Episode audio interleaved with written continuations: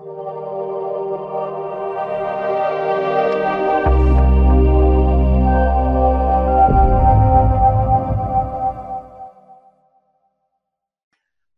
everyone, I'm John White and you are now watching our web SAMA webinar. SAMA stands for Spooky Ask Me Anything, which is where we invite experts onto our show uh, to talk about their area of expertise. This week we were lucky to have Kevin Beer back with us to tell us more about self-hypnosis for healing. Please feel free to ask any questions during his talk using our online chat facility. Kevin has been using Spooky 2 since 2013. He became interested in Rife and Spooky 2 whilst recovering from a serious case of neurological Lyme and several other tick-borne diseases. Kevin has been practicing transpersonal hypnosis and inner life mentoring since 2010. He is a board-certified consulting hypnotist and is certified in clinical hypnosis through the National Guild of Hypnotists. He is also certified in the transpersonal modality of depth hypnosis through the Depth Hypnosis Institute. Kevin's practice is called Inner Alliance Consulting and his website is www.inneralliance.net. Kevin, we're so happy to have you back again. We had many people enthralled with the previous talk and so, well, welcome back and um, the is over to you. Thank you. Okay, thank you. Thank you. Hi, so uh, thank you. I want to thank everybody at the Spooky team for having me um, on again. It's a real honor to share some of what I know uh, on the topic of self self-hypnosis and healing. And um, I wanted to give you a little bit of a rundown of what, a little bit about what we covered before and then a rundown of what we're going to cover tonight. So the last time um, I spoke for SAMA was a, it was a real broad overview of the interrelationship between the mind and the body and the spirit and the positive role that self-hypnosis uh, can play in one's healing path. Again, that was pretty, pretty broad, hour and a half, lots of information covering a lot of different topics. Um, tonight's topic is going to be more focused on um, self self-hypnosis and giving some of the background to the way that the brain functions and the way that um, the mind-body connection works and the way that um, uh, that habits are formed. Because when we talk about self-hypnosis for healing we're really talking about changing habits of mind and changing habits of lifestyle uh, in order for, to facilitate uh, greater healing as well as harnessing the power of the mind for the purpose of healing.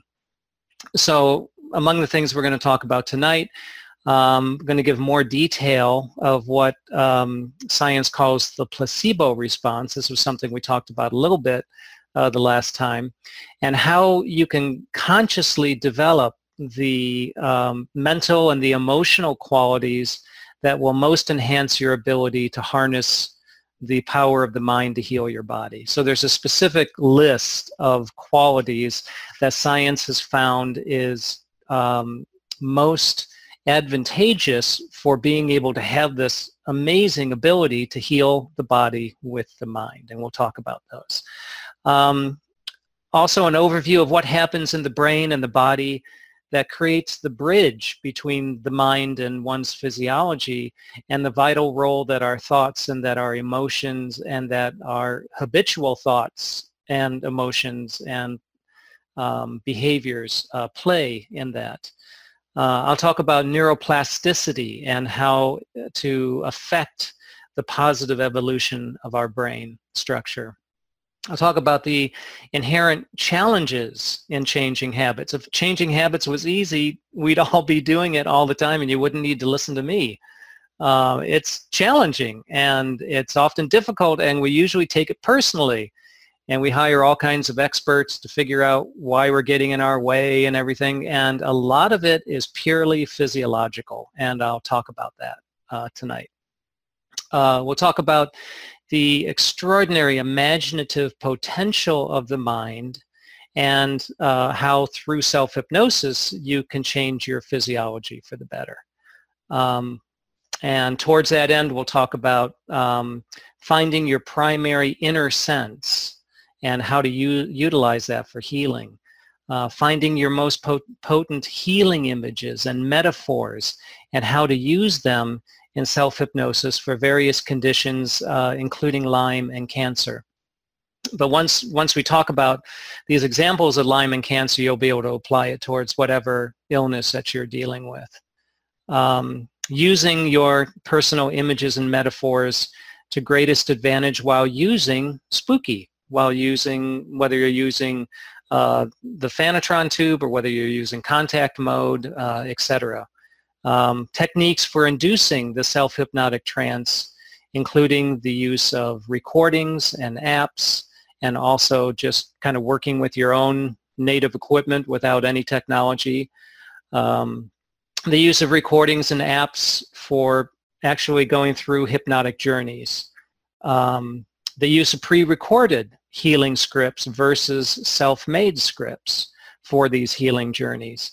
Uh, the use of software. I'll tell you about a, a, pretty cool software that you can use to create your own hypnotic journey recordings, uh, including you know narration and layering of music and, and that kind of thing. And finally, um, some troubleshooting tips for some of the commonly encountered um, obstacles that can come up in the course of, of using self-hypnosis. So I want to start with a disclaimer, and that is that please understand that nothing that I say here tonight um, is an encouragement for you to not seek medical attention, competent medical attention for whatever physical ailments you're dealing with. I don't want you to like have feel so confident with the use of your mind that you have some weird persistent pain and you decide, hey, I'm just going to use my mind and I'm going to make that pain go away. You know, uh, discomfort um, including pain, is a signal, a physiological signal that is saying that something is awry. And so I really encourage you, if something is amiss with you physically, that you seek competent medical care and you get to the bottom of the physical causes that are behind that so you really know what the whole picture is. And then you can most intelligently use the power of your mind, self-hypnosis, to be able to address those conditions. Um, and if you decide to use self-hypnosis, it's a good idea to share that information with your healthcare practitioner. And they should, if they're worth their salt, they should encourage you to do that. If you have a doctor and you say, hey, I'm going to use uh, guided visualization, self-hypnosis, and um, you know, elicit the power of my mind and my spiritual life, or if you want to include that, uh, towards healing and they say, ah, that's a bunch of garbage, then I encourage you to find another doctor because any doctor who doesn't realize the power of the mind in healing isn't well educated enough or, or, or open and minded enough to deserve you as a client. So um, again, don't use self-hypnosis as a substitute for medical care. Uh, share the information that you're using self-hypnosis with your doctor. Um, and also another thing is only do self-hypnosis in a safe and still environment.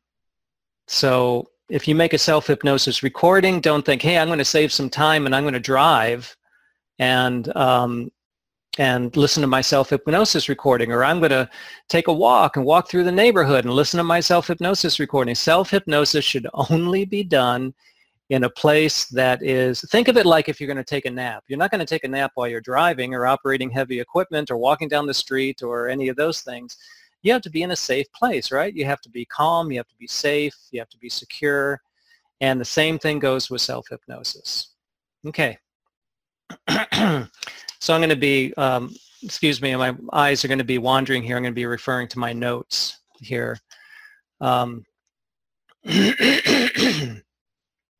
So the placebo response, you probably heard that word placebo. If you listen to my last talk, you know that what the placebo response is, is this phenomenon that's been recognized by science. Of course, it's been known by practitioners of the mind and the spirit for thousands and thousands of years, but it's uh, science labels it as the ability of the mind to influence the physical body. And it came up quite a bit in um, as a nuisance and still does in terms of research because if you're trying to test a drug, you always have to take into account what's called the placebo response because people, if you give them a pill, will believe, and if they believe that the pill is going to work, it's going to have a much greater chance of working. In fact, in terms of antidepressants, if you, if uh, you dig through the literature of the um, manufacturers of antidepressants, they have had to admit that actually that the effect of antidepressants for all but the most severe cases of depression, the, the effect of the drug is no more effective than the placebo response. So that shows you how powerful it is. There have been many, many cases. Uh, it's kind of entertaining to read some of the medical literature and to hear about these stories where a doctor was at their wits end and nothing was working for a patient and they were, you know, very imaginative and they said, okay, well, you know, there is this brand new drug that has just come out and this stuff is fantastic. And they gave this person a sugar pill and sent them home and found out that they got tremendous results uh, with this thing that they had been struggling with and nothing else had been working. Why? Because the person felt confident in the doctor and they felt really confident in this pill that they didn't know was a sugar pill. So the mind is able to fill in the blanks and to facilitate all of this internal change. So what are some of the qualities of the placebo response that um, one can cultivate know about and to cultivate so that you can increase your own chances of, of being able to heal yourself using your mind. So here's a list of some of the qualities. Well, one is openness, and that is uh, being willing for the mind to help to heal your body. Um, if you're really skeptical, um, you can be skeptical but also be open. In other words, you can say, well, I'm not going to, you know, buy this all what they call hook, line, and sinker, but I'm certainly open to having my mind change. So as long as your mind is open in that way, that allows possibility to unfold. Uh, another is desire, is having this strong desire to heal. If you have got a really strong, if you say if you got a desire to heal, but there's another part of you that is really um, afraid of healing because of all the work that you'd have to do afterwards um, or is uh, feels guilty about uh, something and doesn't feel you know where you don't feel as though you deserve to heal. If you have some you know undertow of a, a counteracting um, uh, belief and emotion that's going to make it difficult. So having the desire and for that desire to be clear and for um, you to be able to um, accept having a really positive outcome, feeling deserving of that. And that doesn't mean you have to feel 100% deserving. It's not like you have to be this, you know, clean slate. It just means that predominantly you are willing to allow healing into your life. And you don't have, you know, strong blockages to the prospect of healing.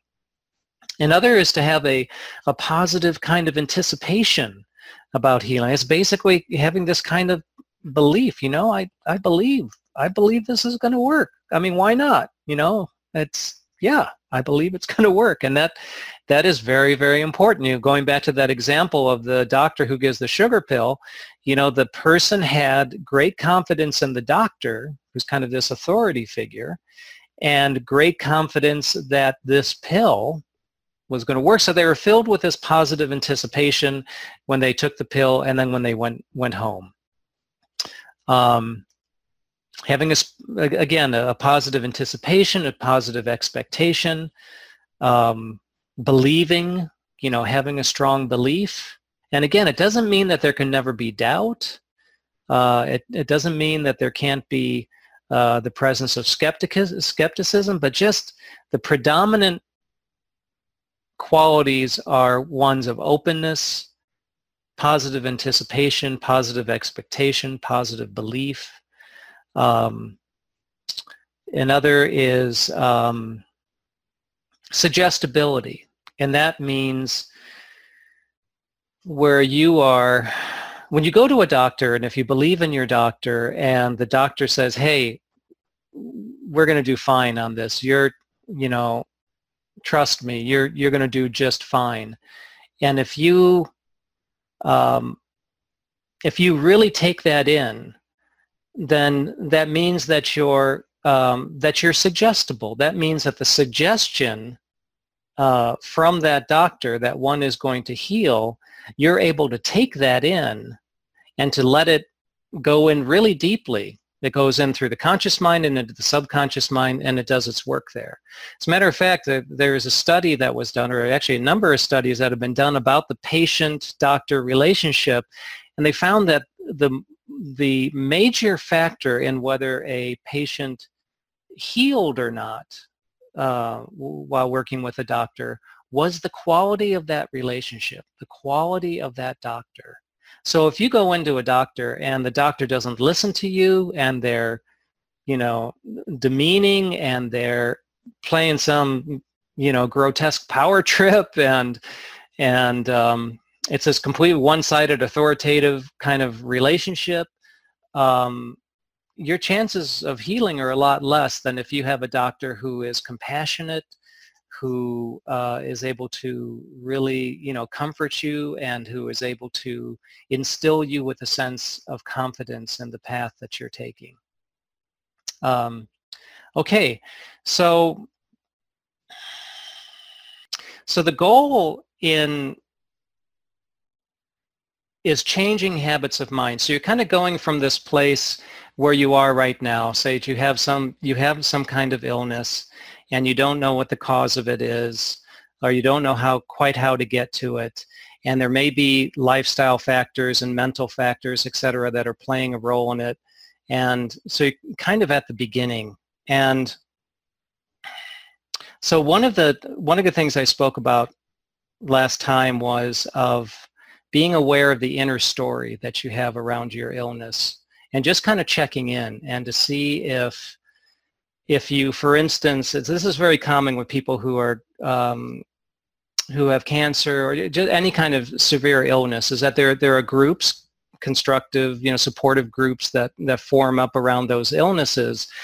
But the shadow side of that, the problem is that if the group is one where people are kind of wallowing in the misery, in the uncertainty, um, and that's the predominant um, mood and emotion, then it sets up this um, kind of victim mentality. And that is really powerful. So if the story that you're internalizing is, I'm a Lyme sufferer, and us Lymies, we really, you know, life really sucks for us. You know, life is terrible. And and uh, we're on this terrible long journey and yeah i get online and i talk about it with my pals online and we share our misery and you see what that's doing? And in relation to what I just talked about with the placebo response, where's the positive expectation and the positive emotion and and the um, you know the openness and and the desire for healing and everything. That's that's that can be very seductive, you know, to to have this group where people are listening, and that's wonderful. But my suggestion is you want to make sure that that the group and that your friends that you're talking to, etc., are able to be um, more positive and to sort of you know keep you focused help you to keep you focused on the big picture which is which is healing. Um, so what happens is that is that uh, when we have certain mental patterns say around our health the thoughts um, tend to be kind of loaded with emotion because here's this serious thing that's going on. So you can have the formation of habitual thoughts and those thoughts can get kind of elevated in their intensity through emotion, through fear. And what happens with that is that um, the uh, the neurological connections um, form this um, this neural web in your brain that kind of represents that complex of thoughts and beliefs around your illness. And that can include your feeling of deservingness your you know your uh, self-esteem elements of your self-esteem around your illness et cetera et cetera. It's this whole complex web. And that if you're feeding it with negative emotion and fear what it does is it strengthens the power of those neurological connections the synaptic connections between the neurons get a what they call a myelin sheath around them and also along the, the nerve fiber. And that's what's carrying, that, that's transmitting the signal um, from your brain to different parts of the brain and then into your body. And the more that you focus on that negativity and the more that you, you, you invest it with this strong emotion, the more that myelin sheath, which is sort of like the insulation on an extension cord, the more that grows, and that becomes more challenging to change.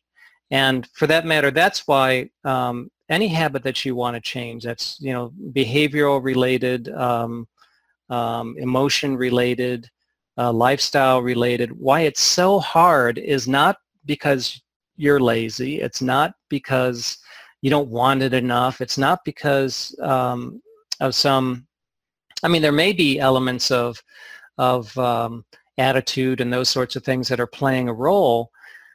But even when everything is, is optimal, it's really challenging to change habits. And why is that? It's purely because of this the, of a threshold there is there that is there. They call it a, a synaptic threshold. That means that you have to pass that threshold, that resistance, in order to kind of uh, burst out into new areas of the brain, into forming new synaptic connections between these new neurons that will then form the new habit of mind.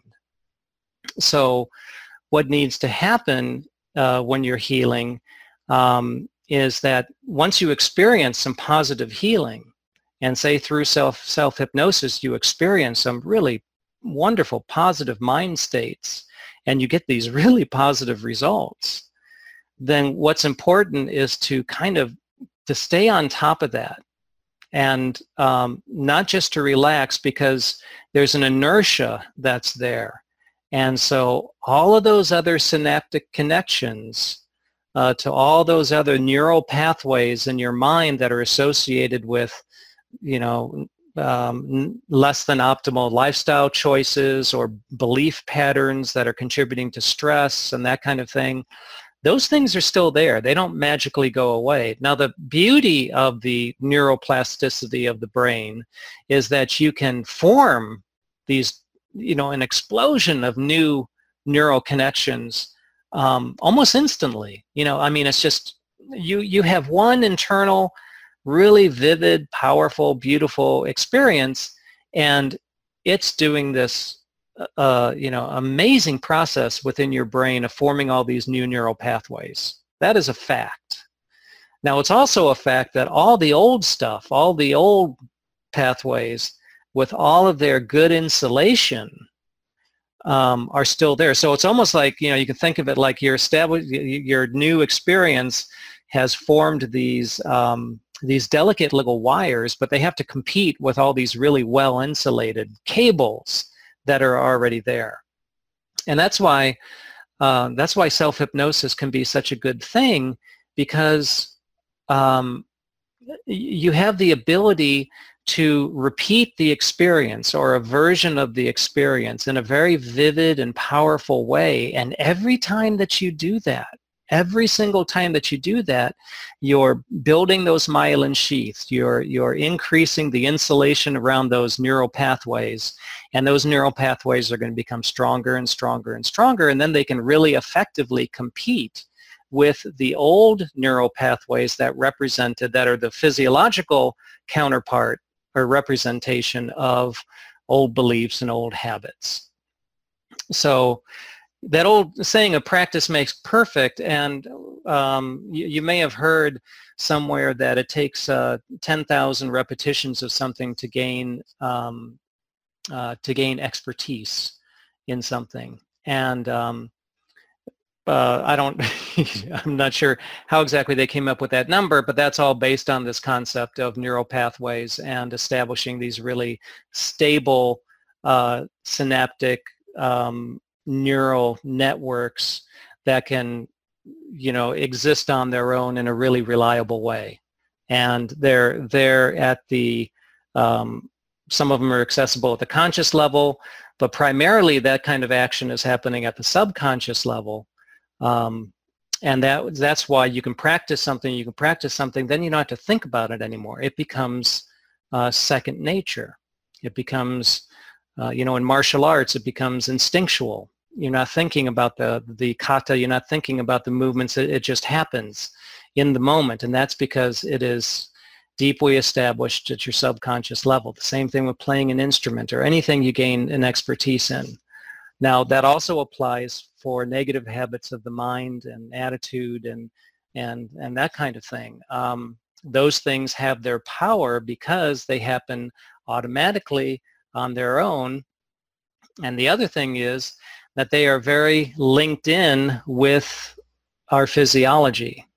So when we have a strong negative emotion, a whole bunch of things happen. And one of them is, uh, is that it, um, there's an immediate release of cortisol and often adrenaline. And um, then there will be a genetic component to it. When there's a strong release of adrenaline and cortisol, there is a um, activation of uh, proteins within the DNA that then also activates certain genes. And it's called, uh, that field is called epigenetics. It's the, it's the study of gene expression and how gene expression gets activated or deactivated. And what they found is that when people are engaged in really, um, you know, uh, negative emotions, negative, negative feelings, negative activities, that it expresses, it tends to express the um, the genes that are associated with with negative physiological effects. And um, you know, we're we're kind of going through perhaps the tail end of this period of time where there was a belief that if you um, if you had a gene for breast cancer, then you should have your breasts removed. I mean, I I don't agree with that personally. Um, and what they're finding out now is that that that a, a gene that is present and even present through multiple generations is not a death sentence. It's not a given that those genes are going to be expressed.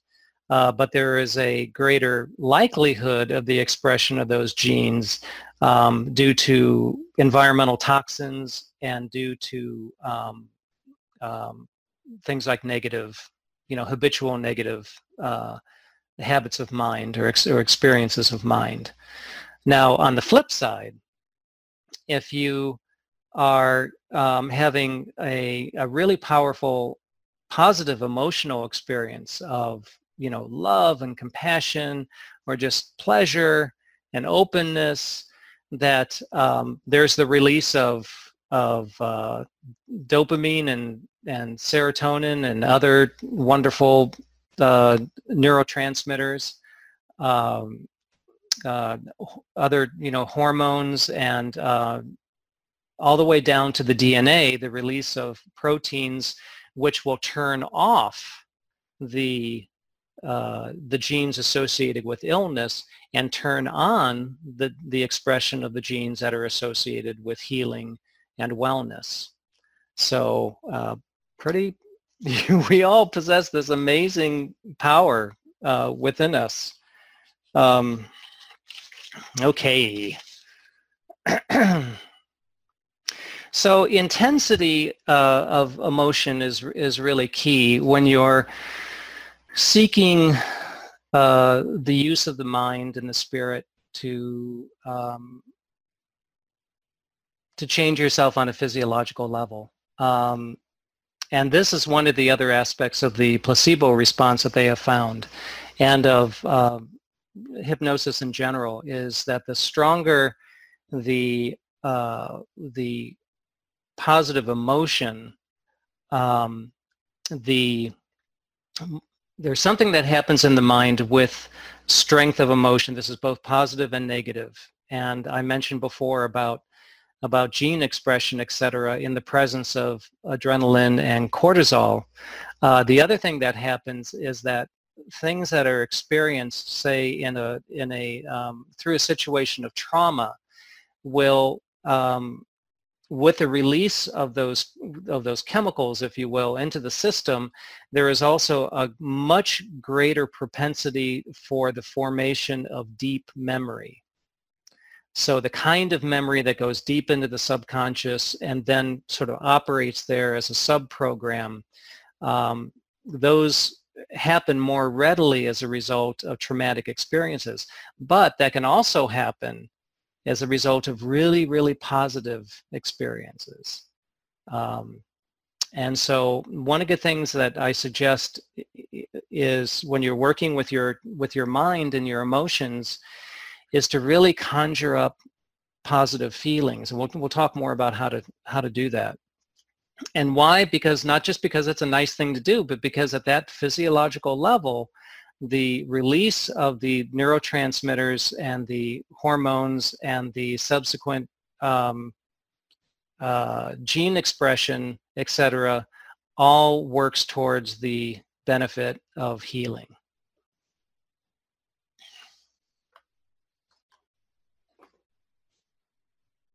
So another thing about change, uh, and this is this is really common, uh, is that we can have a, a, a positive experience and it's like, hey, I've had this feeling of inner healing and and you know maybe I'm changing some aspects of my diet or I've just got a really different perspective on my journey of healing from Lyme disease or cancer or something.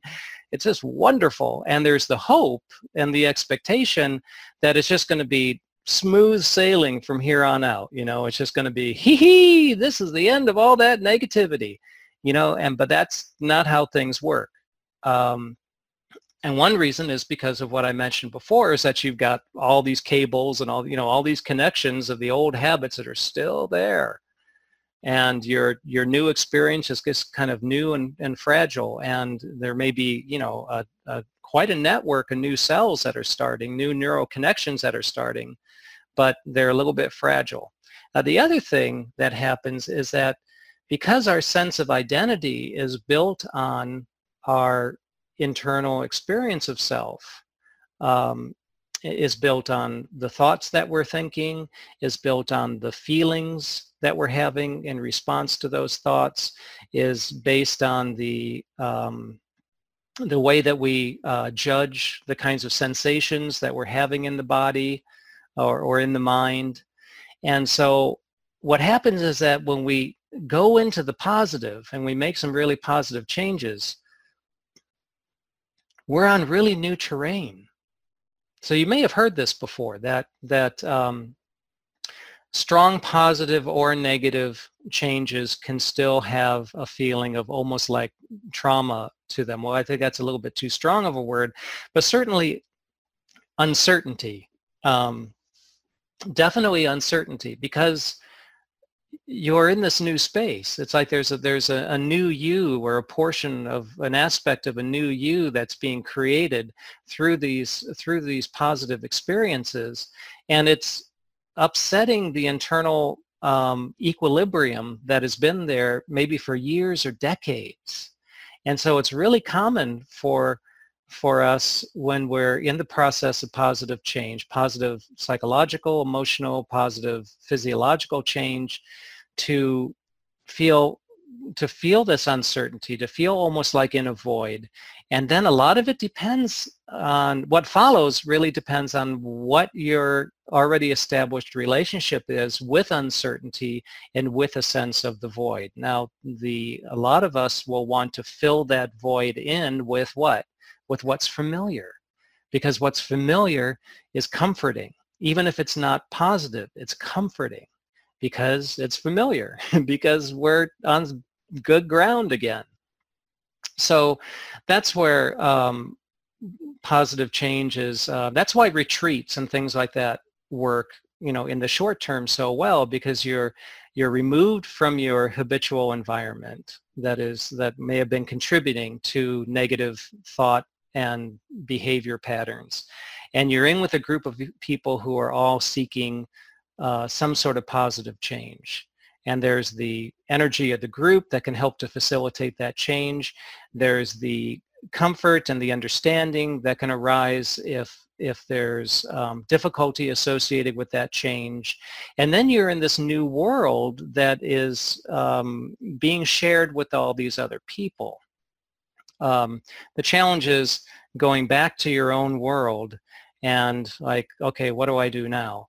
Um, and what's important then is whether you go to a retreat or whether you're facilitating these changes on your own, is to be careful about the company that you keep. It's not uncommon for people to uh, who are going through health crises to have a shift in their friendships and everything because they'll they'll learn of the people that are that are supportive and the people who are supportive not only of the illness that they're going through and the challenges that they're going through but also of the new person that is emerging as a result of this healing that is going on. Um, and that can be real challenging for some people because, you know, if one has been had a, a, circle of friends and and every weekend you go to the pub and you you have a bunch of pints and you're in that wonderful you know that old smoky environment and and it's not necessarily a real positive thing physically but that's where your support network and your friend network is um, you have to find a replacement for that uh, that can offer you the the support for this new you that is forming um, while you're going through that delicate transition time. So just, just to recap that, that part. So when you're facilitating through self, self-hypnosis, when you're facilitating these positive, powerful experiences that will have a positive physiological effect on you, uh, it's also going to be changing aspects of your of your mind and your relationship with your body, your relationship with your sense of self. It's not uncommon to feel kind of out of sorts and really strange afterwards. And then the mind may come in and to say, oh, well, I should stop doing that because it doesn't make me feel great, because it makes me feel uncertain and weird. I don't know, you know, I, things weren't so bad before. Um, so just know that that comes with the territory. Um, there can also be a strong uh, resurgence of the old habits of mind and the old habits of lifestyle that will want to reinsert themselves because that was the dominant pattern and because that is uh, where habitually one has had the source of comfort before. So just wanted to really emphasize those things because it can take the sting and the self-judgment out of those kinds of obstacles that can come up during the course of healing. Just know that it's not personal. You know, it's very, very universal. It's, you know, across the, it's just, it's, it's just kind of how we're designed physiologically in terms of the brain. And, um, um, uh, yeah, so just that. okay, so moving on. Um, but the discomfort is a good sign. So if you're going through positive change and you're feeling that kind of discomfort and the void and the weirdness afterwards, that's a good sign because that means you've actually made really positive change. Um, the other thing is, and this is really profound, is that you know, we talked about about gene expression. So if you have uh, a set of uh, beliefs, um, you know, a, a certain kind of lifestyle, a certain kind of input of, uh, of uh, foods and chemicals and maybe toxins, uh, certain kinds of beliefs, there is a whole pattern of gene expression that has been going on in relation to those I talked about earlier. And that's not just you that you're experiencing in the moment. Those genes come from your ancestors. Those genes go back to the beginning of humanity. Um, so, and for instance, they've, they found in research uh, recently that, that people who have suffered tremendous um, trauma, I think the study was done with, with Holocaust survivors, and they found that, that uh, people who had survived the Holocaust had certain alterations in their, in their genes as a result of that horrible trauma. And that those genes those particular genes associated with the trauma actually got passed down from one generation to the other. And so that means that there would be a propensity of certain uh, not only physical but, but psychological characteristics because of what had been experienced by, say, an ancestor that one had never even had contact with. And it could be multiple generations ago um, because of the expression of that gene. So just know again that I just want to emphasize this because uh, being a hypnotherapist and an inner life consultant, and I, I, see this with basically with all my clients. I see this with myself, you know, with with uh, you know undergoing uh, um, well-intentioned change and you know how to negotiate that resistance and that strangeness and that seeking of the familiar that happens after one has actually accomplished change. So just know that you got the, the genes that are kind that can be fighting against you, uh, the ancestors that could, the, the negative experiences of the ancestors fighting against you, and the basic physiology of the brain and how habits are formed. But it's a good fight, so keep going. And the way you keep going is to reinforce more positive experiences through uh, and self-hypnosis is a fantastic way of doing that by um, you know positive changes in your environment, um, not reading the internet news habitually, really being aware of the input that you're taking in. And it doesn't mean you're putting your head in the sand in terms of world events. It means that you are feeding your body with good food and you're feeding your mind with good food. So um, somebody I'm sorry, I don't know how to pronounce your name. Um, Xiaxin Gu? Please forgive me. Um, can I give details on how I can do self-hypnosis on myself and is it safe? Yes, um, and I will be, I'll be getting to that uh, very soon. So um, the one, the beauty of self-hypnosis is that it is able to, uh, to create and to recreate these positive experiences and to, and to repeat that as often as one wants. And you can really customize the nature of those experiences according to what you need at any given time. And we'll talk about how to do that. So that means that new neural pathways are being connected, uh, new, uh, those are being insulated uh, and strengthened, and new genes are being expressed. And you can do that deliberately. You know, that's the beauty of it, is that you're, it's not accidental.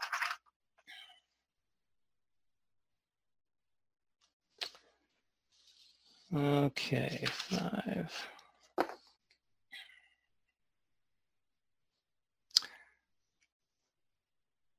So um, I want to give a, a little example of um, that speaks to some of the things that I've been talking about. And um, um, and, a, and a really simple example of, of self-hypnosis, something that one can do. Because um, there, there's different levels of self-hypnosis. Basically, hypnosis is the process of being able to, to facilitate a very focused and inward awareness it is like daydreaming.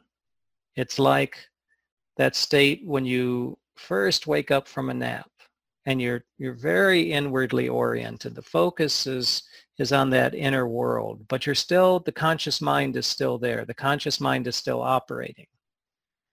So it's not like you're going into a some trance that you get taken over by. Um, so I was asked here by, I'm sorry, the person whose name I, I'm not pronouncing correctly, is it safe? Um, self-hypnosis is very safe.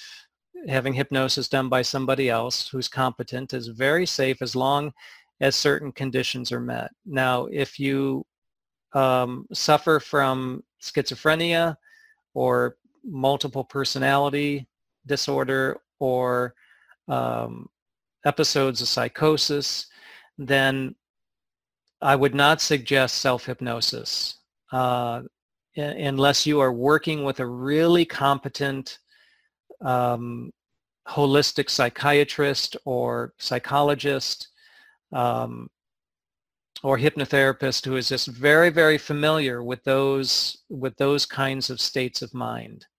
Um, but it's there's a lot of misconceptions around hypnosis, which is which include that um, you know that uh, that you'll get stuck in a trance and won't be able to come out, or you'll go crazy, or let in the devil, or um, you know get focused on something and never be able to lose the focus, and, and none of those things are true. Um, a lot of people think about hypnosis in terms of stage hypnosis, and uh, stage hypnosis where supposedly people are made to bark like a dog or cluck like a chicken by the power and the mastery of the hypnotist. And that's just garbage. That's not true at all. Basically what they do is that they choose people who they have tested as being very, very suggestible, who are also exhibitionists, which means that they're willing and even needing to perform and to do silly things in front of groups of people. And they also tend to be people who are afraid to disappoint figures of authority. And so even if they're not feeling in a hypnotic trance whatsoever, they're likely to go along with the hypnotist because they don't want to embarrass them. So you're not going to bark like a dog or cluck like a chicken. You're not going to be taken over by the devil. You're not going to be stuck in a trance. But again, it is um, it's you have to make the evaluation yourself um, or with the help of a really competent um, mental health practitioner to make sure that you have a basic stability of your of your psyche and of your emotions. And um, then it's absolutely safe uh, from everything that I've read from everything that I've experienced. Um, so I want to give an example. Uh, years ago, I um, made a film for the National Park Service on the wilderness of Alaska, a place called Denali National Park and Preserve. And after I made the film, I was invited to speak to the uh, Smithsonian Institute, to a, a, special event to the Smithsonian Institute in their Baird Auditorium. And so, um, you know, I was 25 years old at the time and I would, uh, had always revered the Smithsonian Institute and the Museum of Natural History. And so I showed up in my little tie and and um, walked into the auditorium and the place was packed. It holds 565 people. It was packed. And I just had this moment of terror and I started sweating and the palms of my hands became all sweaty and I was dripping with sweat in my armpits and I started getting little palpitations in my stomach and it's just like my physiology was freaking out. Now that's the power of the mind to affect the body. And uh, what I learned later was that that response was so strong in part because I had had some traumatic experiences when I was a child of being um, punished by a teacher in front of a classroom. And um, so all the classroom was watching me and here I was being punished and embarrassed in, in front of that. And so all that, uh, that uh, reaction was still there, lodged in the subconscious and all those neurological pathways activated all these hormones and the cortisol and everything in my system and my body was going haywire. So I had to walk outside. I still had a few minutes before my talk. I walked outside, I sat underneath a tree, and I had been doing meditation for years, so I, I kind of meditated. And I did this thing where I just um, held the the so this object of fear, which was all these people in the auditorium, I held them in my heart and just imagined my heart being activated and really feeling that.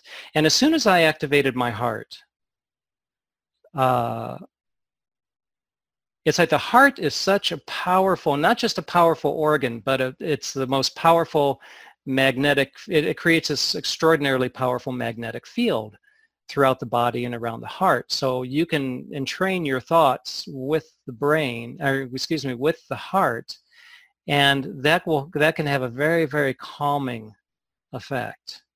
So it's one thing I can recommend. It's just a very, very simple, you could say self-hypnosis technique, which is, which is if you're feeling at a time dominated by your mind, by thoughts, etc., or if you're starting to do self-hypnosis and you're having a difficult time, you focus on the heart. Focus on an experience that you have had that has activated the heart. For me, it's, oh, I mean, I've I'm blessed with many experiences that have activated my heart. But one of them that always gets me is uh, when I think of my dog, whose name is Yuma, and I think of my dog Yuma and the way that he comes up and he looks me in the eyes, and his ears are kind of twisted a little funny little way, and it always just activates my heart. So all I have to do is do that, and I can feel my heart just activating, and it's what it's doing is it's, it's strengthening this electromagnetic field and then there's the associated release of the uh, endorphins um, and neurotransmitters um, that create all these positive changes. So that's what I did when I was there underneath that tree. And within a couple of minutes, I felt fine. And then I walked in and it was just time for me to walk up on stage and I did and I did fine. I mean, I was still kind of terrified of people running up on stage and tearing me apart for some reason. Um, it's weird because I had filmed uh, grizzly bears and had a number of really close, very dangerous encounters with grizzly bears when I was making that film in Alaska, and I was never as afraid in those circumstances as I was facing that group of 565 people. But because of what I had done and focusing on the heart and kind of getting out of that habitual track of the old experience, um, into this new powerful experience of the heart, um, I was able to um, to kind of step out of that negative um, physiological reaction that was happening and and to do my talk. So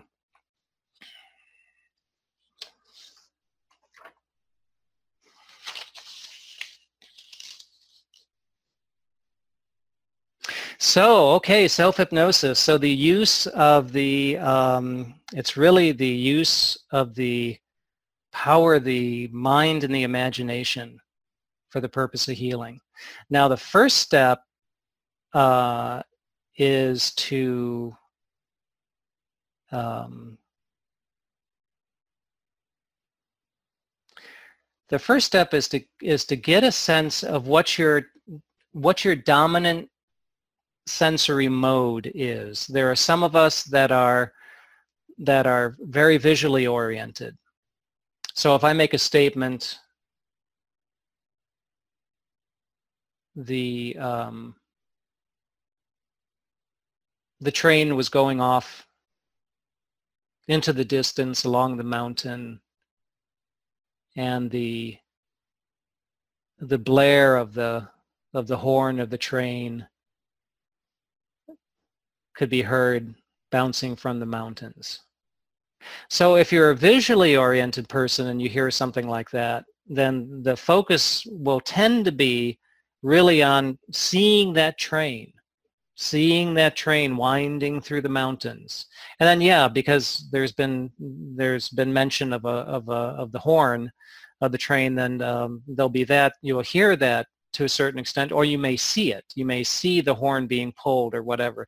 If you're a, uh, a person most oriented towards audio, towards sound, um, then the predominant experience of that simple sentence is going to be the sound of that horn reverb, you know, blowing and reverberating through the mountains. Uh, there's also the sense of, of smell. There's also the sense of, of touch or the, the having a kinesthetic sense, kind of experiencing things through the body. So, it, you know, hearing that same statement, one may think of the rumble of the of the train and how you you know how one could feel that through the soles of the feet or how the sound you could f- kind of feel the sound on the body so the first thing is to become aware of what your primary sense is and the reason this is important is that whether you choose um, self-hypnosis scripts or whether you are designing scripts yourself um, you, if you're a visual person, then the emphasis will be on the visual. Uh, because that what you're aiming for is you're is you're you're creating inner imagery um, that is going to be most evocative of really positive um, feelings and uh, experiences of healing. If you're a sound person, the focus is going to be on the sound. So if you're in a healing garden, in your in your self hypnosis uh, journey. Um, you're imagining yourself in this garden. The focus is going to be on the sound. All the sounds of the sound of beautiful running water, the sound of the wind through the through the willow leaves, or the sound of the birds, or all all of that. That's the environment that you're creating, an immersive kind of environment. So the first step is to become aware of your main uh, mode of sensing. The next step is to um, is to come up with um, healing uh, images and um, metaphors that are associated with the healing that you want to do. Um, so, as an example, so if so, so say if you have a um, there's been a broken bone or some, some kind of wound that you're healing. And uh, the visual, if you're visually oriented, you can actually imagine the, the site of the healing that is taking place, the physiological changes that are taking place in the bone as it knits back together and or the wound as, as the tissue hit, uh, knits back together and um, and creates this healing. Um, and that's that's going to be very very vivid.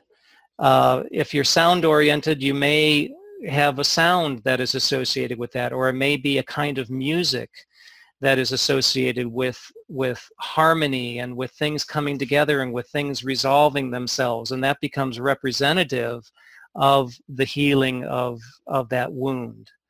Um, if you're kinesthetically oriented, which means you're feeling these sensations in your body, then it would then it could be more uh, not so much the sight and not so much the sound, but it could be more the actual sensation of the relief of pain and of that uh, increasing feeling of, of integrity, of strength, of just the way that the muscles start to come alive again and the uh, um, and the bone is knit back together and you can feel the strength of that bone. And so you, you make that very, very vivid.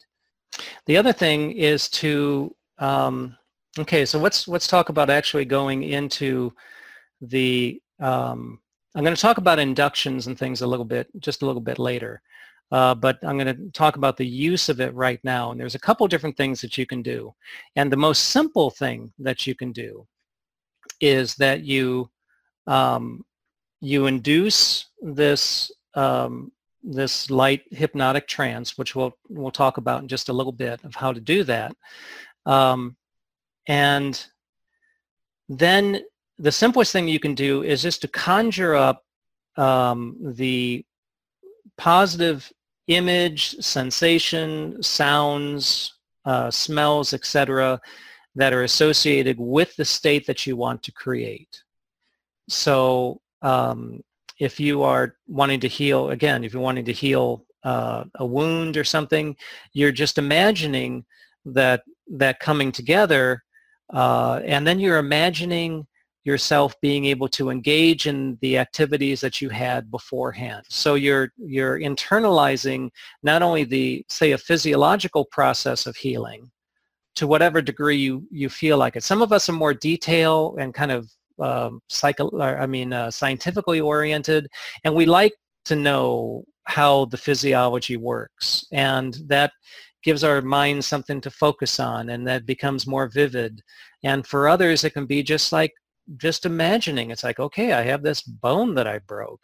And you just vividly, vividly imagine uh, that being well. And you bring in your primary sense to either see it, to feel it, to have a sound associated with it, um, or most of us are multisensory, so you can bring them all in, and then really vividly imagining that being well. Now, when you're in that that uh, that light trance state, uh, the, the, sub you're accessing your subconscious mind, and the subconscious mind doesn't know the difference between the fact that you're um, you've actually got a broken bone now, and um, it's going to take a while to heal. Subconscious mind doesn't know that because the subconscious mind is capable of nearly instantaneous healing. Um, the subconscious mind exists in the eternal now. It doesn't exist. So, so whatever you're experiencing, that's why you can have a, a, a fear that comes up that's activated from the past, but the subconscious doesn't know that's the past. It thinks it's the present. So if you're imagining a future state of being well from whatever illness that you're doing, that, that you're suffering from, and you're, you're imagining that in the most vivid state possible, most vivid way possible, and allowing your emotions to really get in there may bring you to tears. It may bring up this, this feeling of great, a great joy. Um, then that is the, the subconscious is going to go, oh, look at that. Okay. And then it's going to it's going to elicit the physiological responses that are necessary in order for that internal reality to happen. So that's that's the simplest way to do it. Um, a thing that can be useful in that if you find that it's that it's difficult um, uh, to conjure that image up is to imagine a time when you did feel well.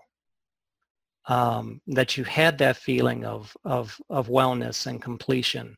If for some reason that's difficult, or another thing that you can add to it is that you bring in a, a personage. You bring in, whether it's God or, or Jesus or Mother Mary or healing angels or medicine Buddha or a Taoist master or a shaman or, you know, whatever, whatever really resonates with you and has deep meaning for you. And imagine receiving blessings from them. So even if you can't conjure up a positive feeling about yourself in the moment, imagine receiving that from this outer beloved figure who you are internalizing. And you can imagine that person sitting across from you and just channeling this loving energy from their heart into yours and filling your filling your body and your being with that love and that healing energy and then really residing in that. So that's um and another th- so another thing you can do is so that's that's kind of the simple that's the real simple way. Another thing that you can do is that you can look at your illness, say it's um, it's Lyme disease, and you can kind of study what Lyme disease does to the body a little bit and what's necessary for healing. And from what I understand, there's three primary components to that. One is killing the pathogens. The other is um, detoxing from the killing of those pathogens and of, of uh, reducing the inflammation response that happens both from detox and, and from the toxins um, that are produced by the organisms. Um, and then also healing from whatever damage is there. So you can have, you can kind of have a list of the things that are necessary. These are like the more complicated illnesses.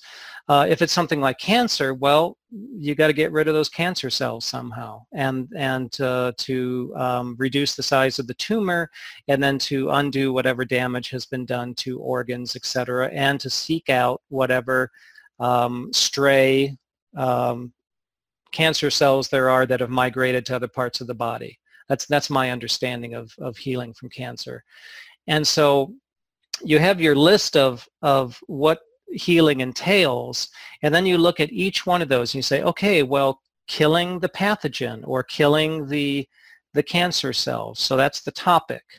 And then you come up with images that are associated with, uh, for you, that are associated with with killing pathogens. For some people, it'll be in um, kind of warlike terms. Like some people who have used visualization, uh, self-hypnosis and visualization for um, uh, healing from cancer, they'll imagine their white blood cells are these soldiers that are going out and finding the individual cancer cells and killing them. Uh, some other people might be uncomfortable with the warlike images and they say no, they have these angelic hosts that go out and they find the cancer cells or they surround the tumor with these angelic wings and fill it with light and, and dissolves the cancer into light. So the important thing is, is not to just, not to pick this up from somebody else, these images and these metaphors, but to find them for yourself, to find the most reliable, to find the most um, vivid and meaningful and you'll you'll feel it when you when you find the right one you'll feel it in your body There'll be this kind of excitement. There'll be this feeling of rightness about that particular uh, image or that particular metaphor. Um, so you do that for for each stage of the healing. If if it's uh, shrinking uh, the the the tumor, again, you, you can imagine um, something like uh, the Wicked Witch of the West and the Wizard of Oz, who is having water poured on her, and she and she melts into a puddle and then evaporates. You know, you can imagine um, uh, popping a balloon, and that balloon slowly uh, diminishes and diminishes and disappears. Um, you know, you can have some fun with it. And again, you're you're looking for the imagery, for the metaphor that really gives you a little zing. You know, that that you find that you have a, a response to. Um, in healing from from Lyme, you've got these uh, what they call cytokine storms, which are these, um, which is this out of control inflammatory response that creates brain fog and joint pain and just all of this crazy stuff. It's miserable, and you can imagine um, something like, you know, for instance, all those chemicals that are causing all that debris and everything is like a tornado that's just flying, flying around. And you can imagine just being able to, to uh, yourself or, or with the help of an inner being that you're calming that storm and you're calming that storm and you're calming that storm. And then the water becomes still and you're looking out over a beautiful expanse of water. And the beauty of this is, again, the subconscious mind doesn't know that, oh, it's like, oh, well, Kevin's just playing around with this imagery. Isn't that kind of quaint and funny? No, the all the subconscious and the body understands is that this powerful imagery is eliciting emotional responses and then is eliciting physiological responses. So that's that's the power of the mind. Um, in terms of using uh, using spooky and the frequencies, it's kind of the same process. If you if you're visually oriented, you could you could actually see the frequencies that you're taking in, whether it's through the Phanotron tube or the contact mode or the remote mode or uh, or through the cold laser or whatever, the PEMF, you can imagine those frequencies and those vibrations entering your body and doing their wonderful work. Um, you can, if you're more kinesthetically oriented, you can feel those vibrations moving through your body and affecting this positive change. If you're more sound oriented, you can you can um, you can hear those frequencies and, and say those frequencies are coming in and there's there's a there's a harmony and a power to them. They they may be a song, they may be a symphony, but they have this power that comes in and is able to affect everything within its path. Nothing is able to escape and all these changes will be made. So um,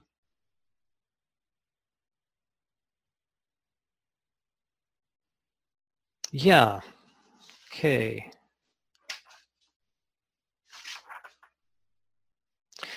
So using a couple of more examples, um, talked about cancer a little bit. I would just want to mention that again.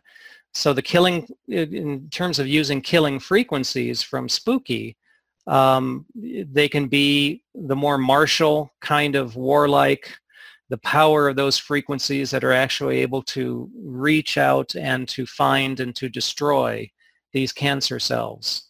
Um, you may find it, it, may be that you want to uh, be more peaceful and that these frequencies go out and sort of surround and to hug, but they have this incredible, inescapable, transformative power to be able to uh, to transform these cancer cells into positive cells, into normally functioning cells, um, dissolving them into light, shrinking the tumor, um, you come up with with um, what happens when you're shrinking a tumor. You're reducing something in size. You're diminishing something.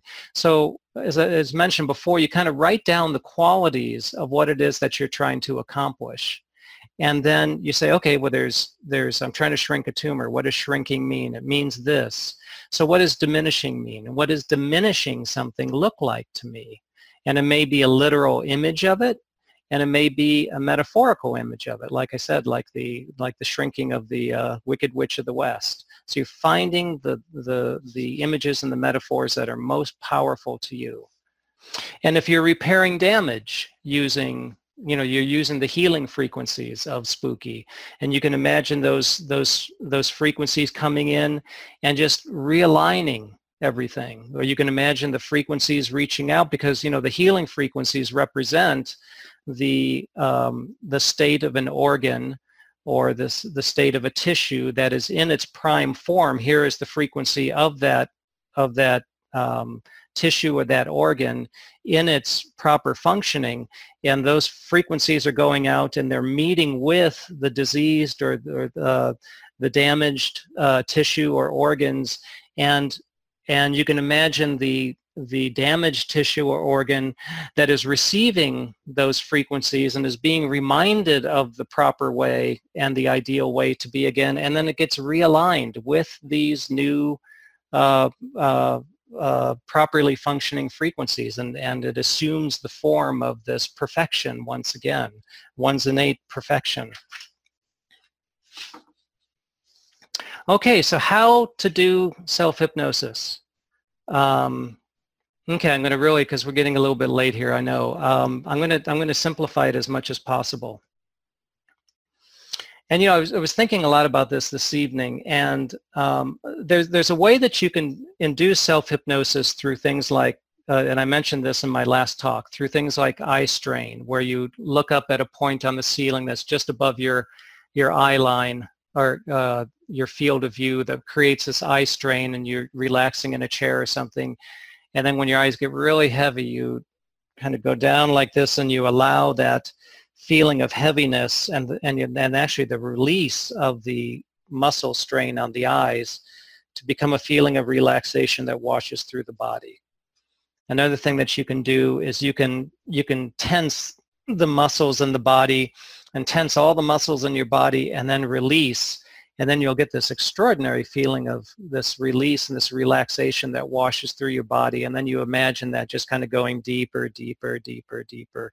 You can do a progressive relaxation where you start from your head down to your toes or from your toes and move up to your head of, of, um, of just focusing on every part of your body, starting in one direction or the other, and imagining the the muscles just um, the muscles of the scalp, the muscles of the forehead, relaxing, relaxing the muscles of the eyes, around the nose, relaxing, relaxing.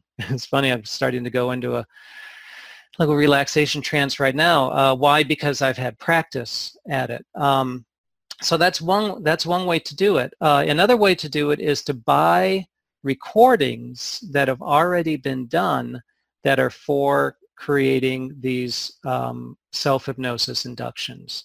And I don't have a particular source because um, there's just there's thousands of them online and they're all different styles you know and and so it's very very individual what style you like uh, some people like more of what they call an authoritative style, and that's where somebody is giving you instruction and saying, you will do this, you will do that in a soft voice, but you will do this, you will do that um, because I don't like being told what to do.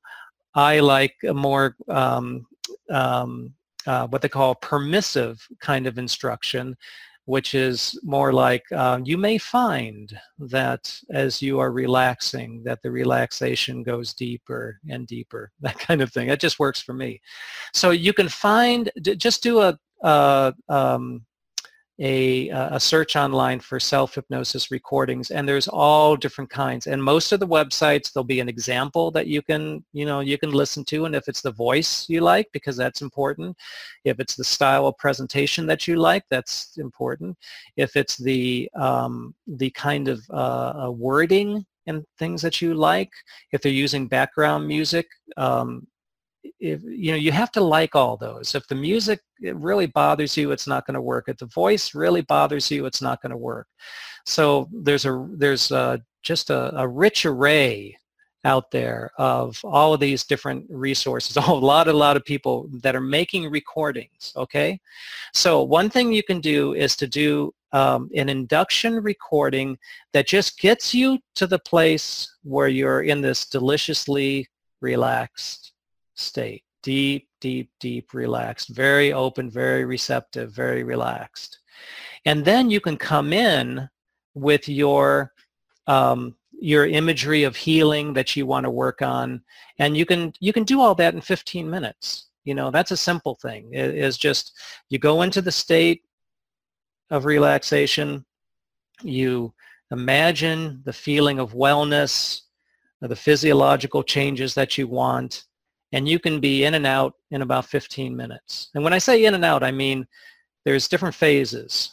There's the induction phase, which is that that's taking you into the deep um, state of relaxation. There's the what they call the deepening phase, which is where it takes that in, that um, that state and deepens the state, usually by an image of going down a staircase or walking through a garden or various other things that, that go deeper, deeper, deeper to where you're totally relaxed. It's amazing how good it feels. And then you're very, very receptive. And a part of you, because it's still conscious, you can be given yourself instruction about the different images. You know, you can take yourself on this little journey. Um, and then the next stage is where you're um, you're bringing yourself out of it. And that is that you're just saying something like, um, okay, just become aware of the sensations of the body, become aware of the light coming through the eyelids. And what it's doing is it's starting to take you from this internal world and returning you to the, the, the day world, you know, the outer world.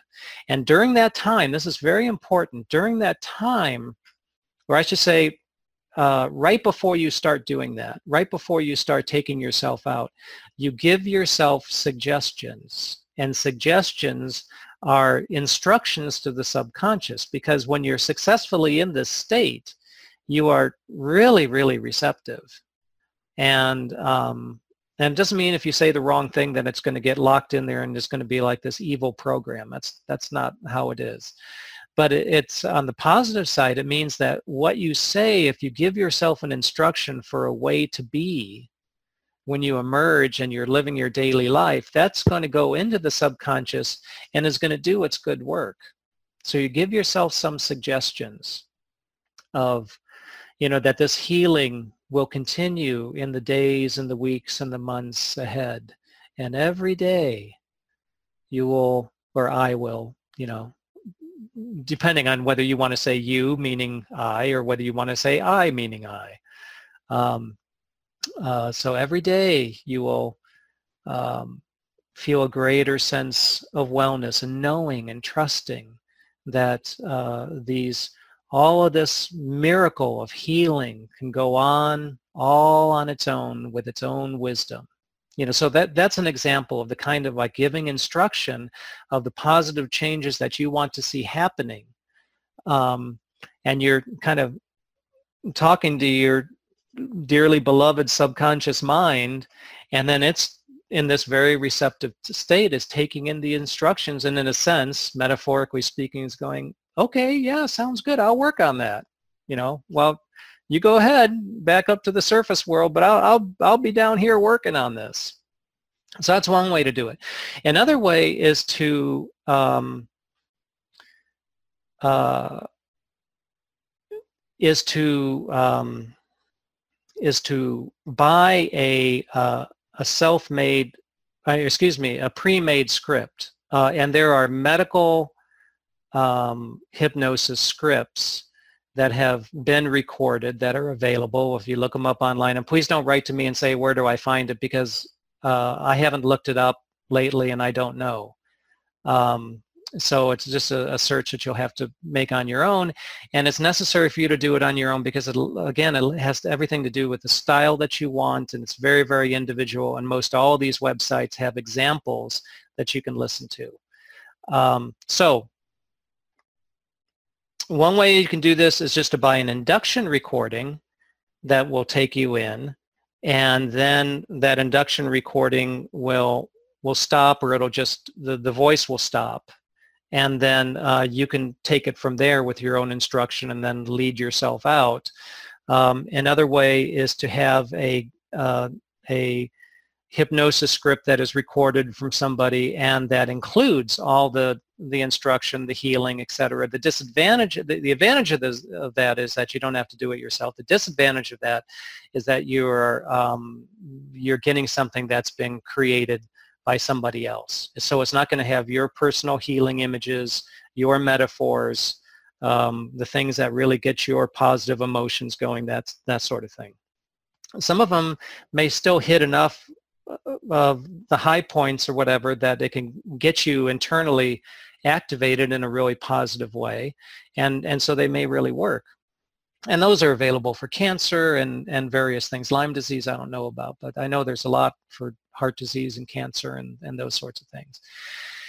Another thing that you can do is um, you can make your own recordings um, and probably the simplest way to do that is a uh, is a software program that actually somebody told me about, uh, a spooky person told me about.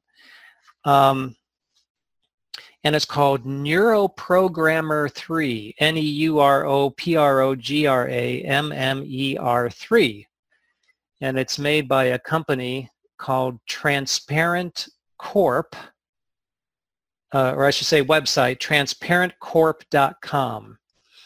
And um, the um, the advanced uh, or the kind of the deluxe program is 89.95 something like that. I don't have any financial relationship with these people um, but it, what they have is pretty cool and it's pretty unique and i there may be other companies that do this i'm not sure but they're the main one that i found. And what it is that you can um, choose um, scripts that they have now i don't know if they're pre-recorded or not or whether you read them.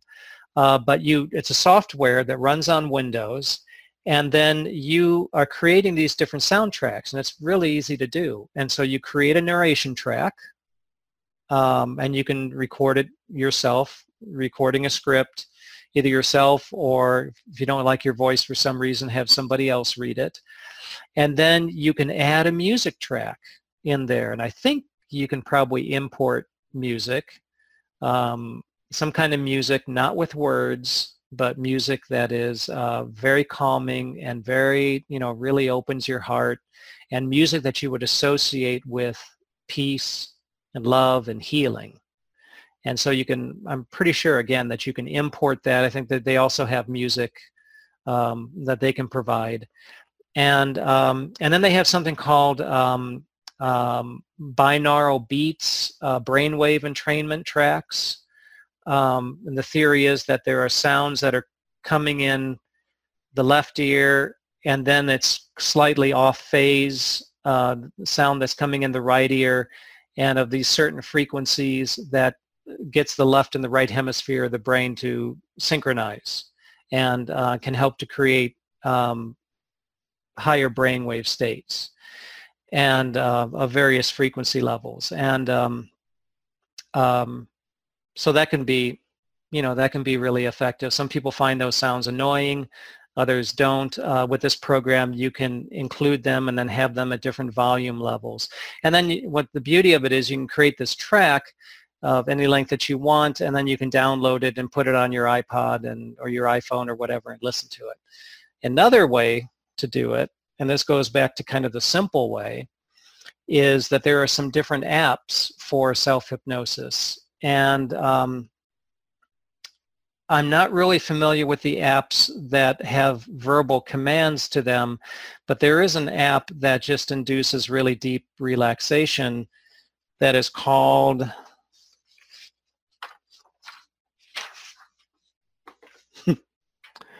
that's called um, I will find it called Ambi it's an app called Am AMBISCI, I think. It's made by, um, I think it's Tesla Corporation. Isn't that great, Tesla?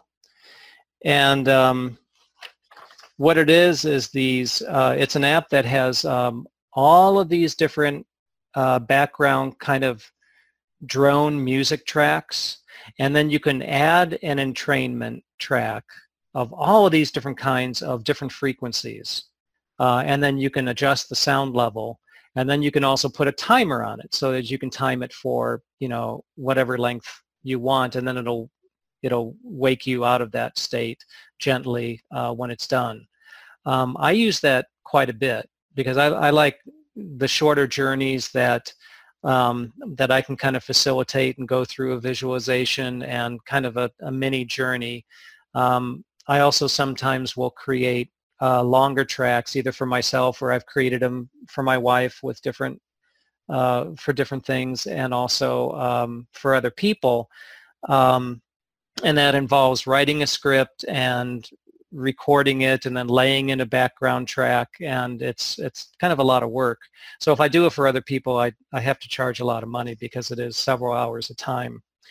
Um, but the beauty of the Ambisci uh, track is that it's um, uh, it can take you into into a, a, light trance state very quickly, at least for me, uh, and then um, and then I can you know I can do some healing work, and then you know 15 minutes. So it doesn't have to take a long time.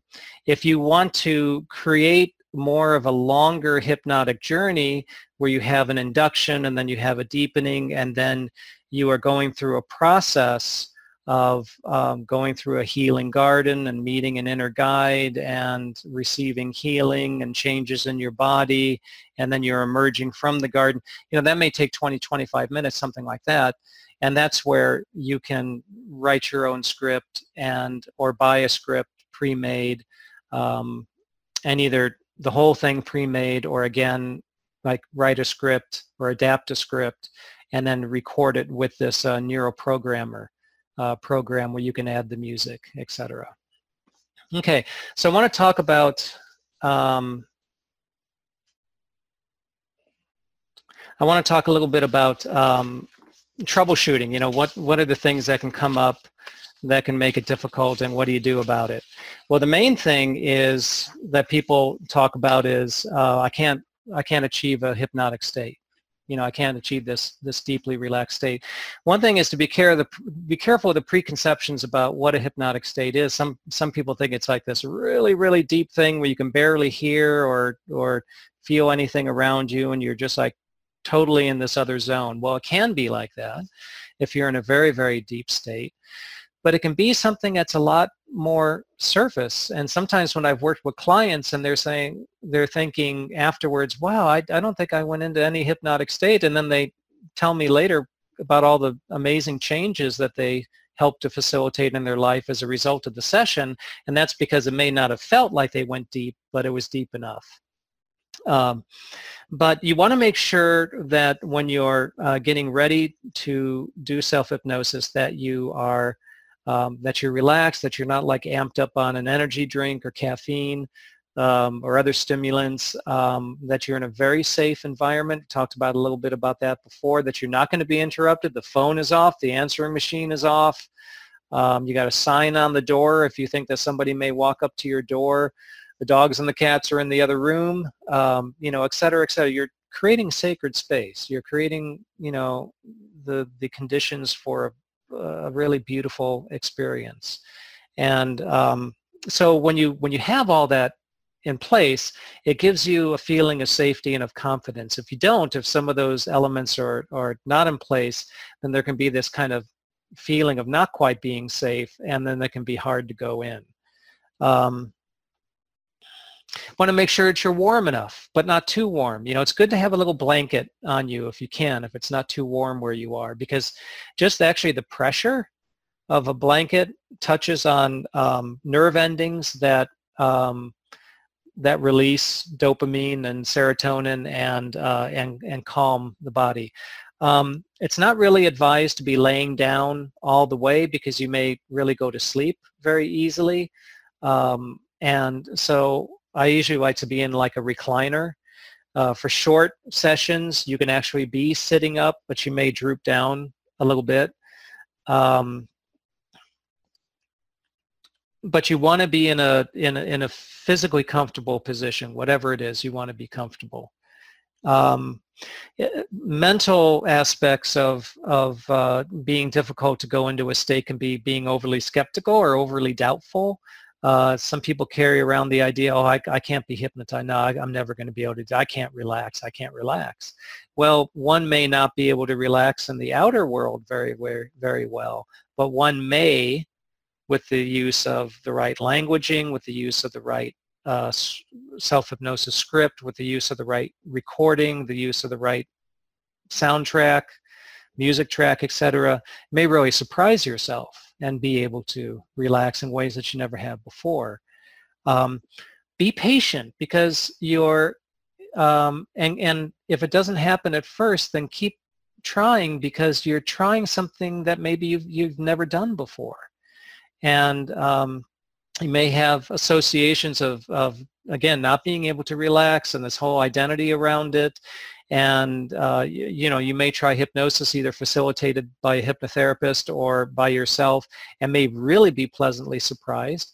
But if you're if you're not and you're having difficulty then try another way. Try another form of music. Try another voice. Try another hypnotherapist. Try another you know um, typically with uh, if I've been working with a client and they're very resistant and they have fear, those are layers that we have to go through first. And those are layers that they would have to go through with pretty much anybody.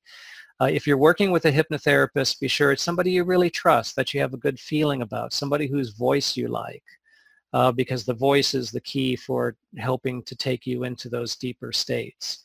Um, if you're working on your own, again, you're creating the, the positive conditions and you just try different things. You know, you try different kinds of recordings until you arrive at something that that um, is like, ooh, this this really worked. Wow, this is great. And it's treasure, I'm telling you. It's just, it's so amazing what we can do with our minds and it's, um, it's all ours, you know, it's our indigenous uh, equipment. I mean, it's our indigenous capacity to be able to do this. And it doesn't take long. Now, if you can go into that deeply relaxed state, which can take just seconds or minutes to go into, you only have to be in it for a few minutes for healing to begin. And that's really, um, that's really something. So th these don't have to be long, long sessions. Um, so that's that's about what I have. It's, it's, it's, it's, amazing, you know. Um, given the, I, I recall um, someone saying to me that before a top athlete, say in the Olympics, performs their event, they visualize it in their mind.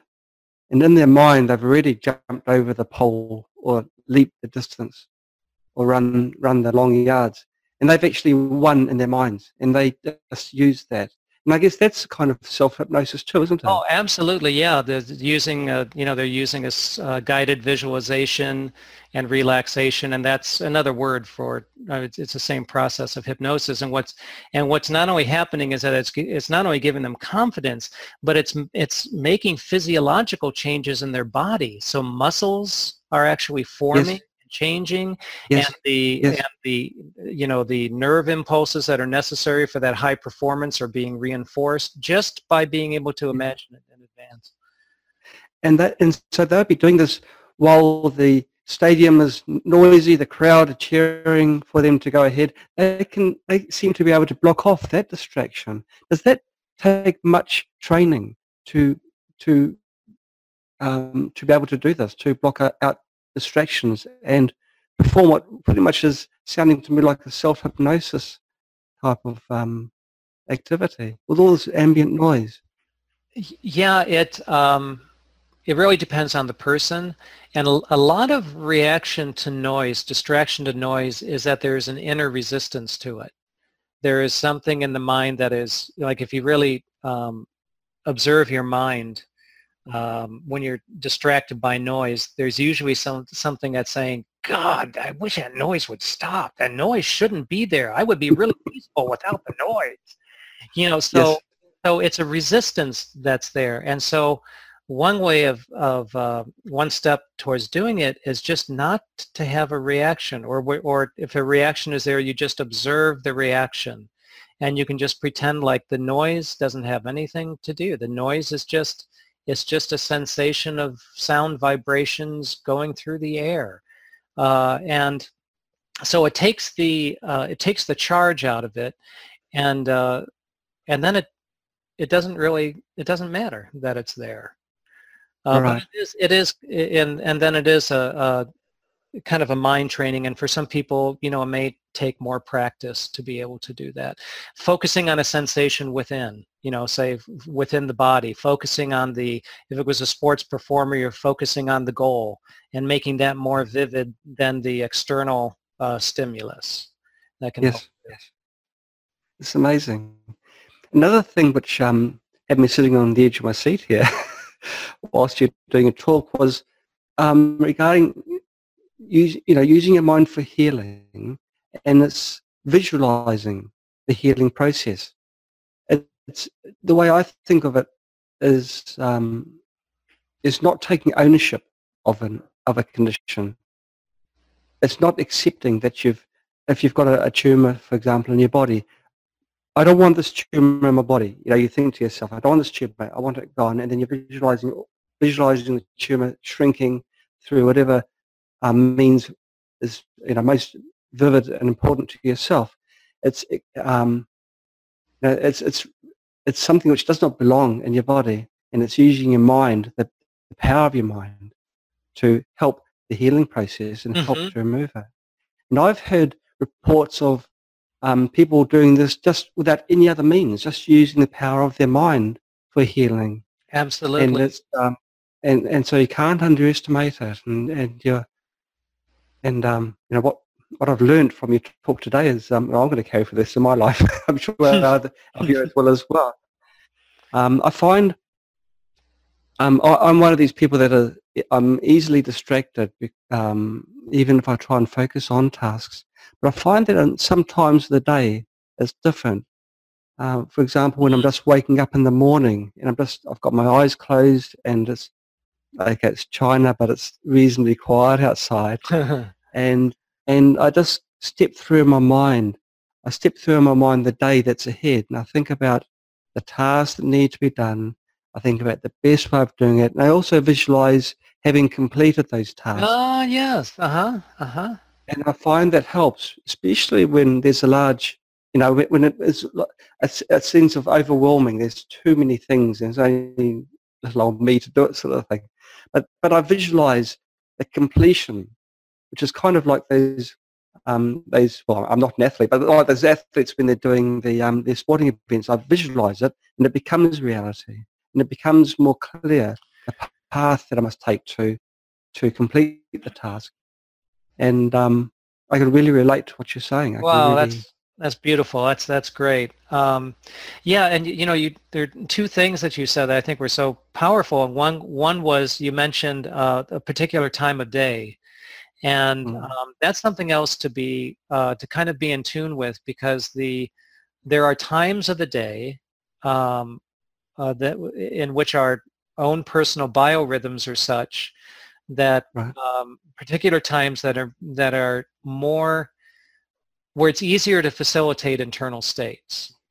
And, um, and it's really good to become aware of that and try to do one's inner work at those times because otherwise you're kind of fighting against a current.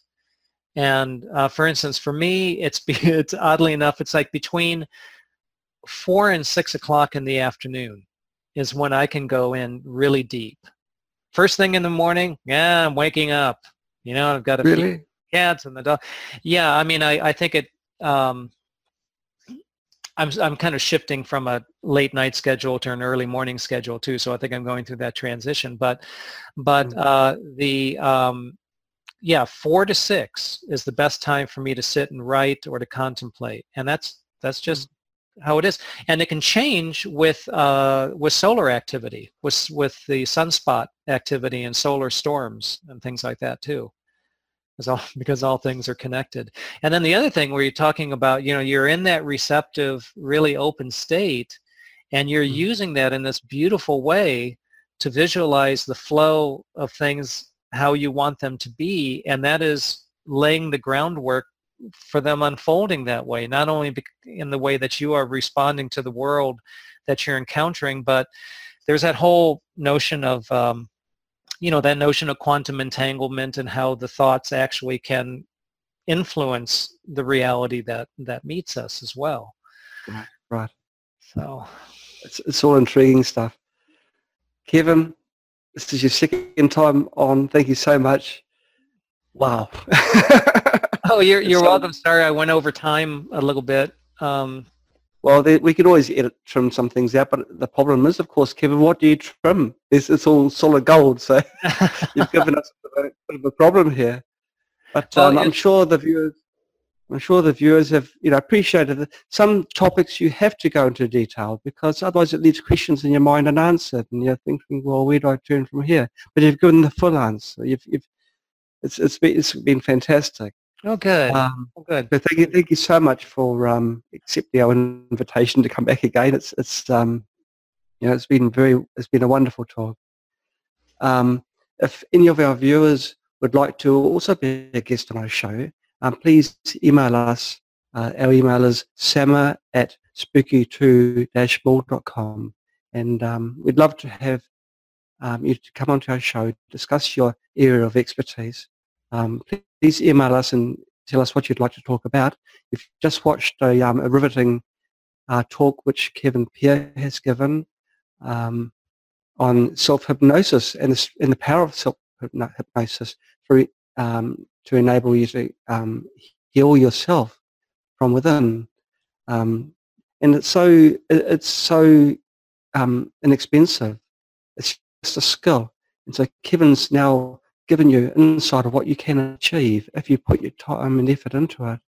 Kevin, I can't thank you enough. Um, Thank you for having me. Yeah. Coming on the show. Okay. And viewers, thank you very much for watching. Okay, we'll see you on the next uh, SAMA webinar next week. Thank you. Goodbye. Bye-bye.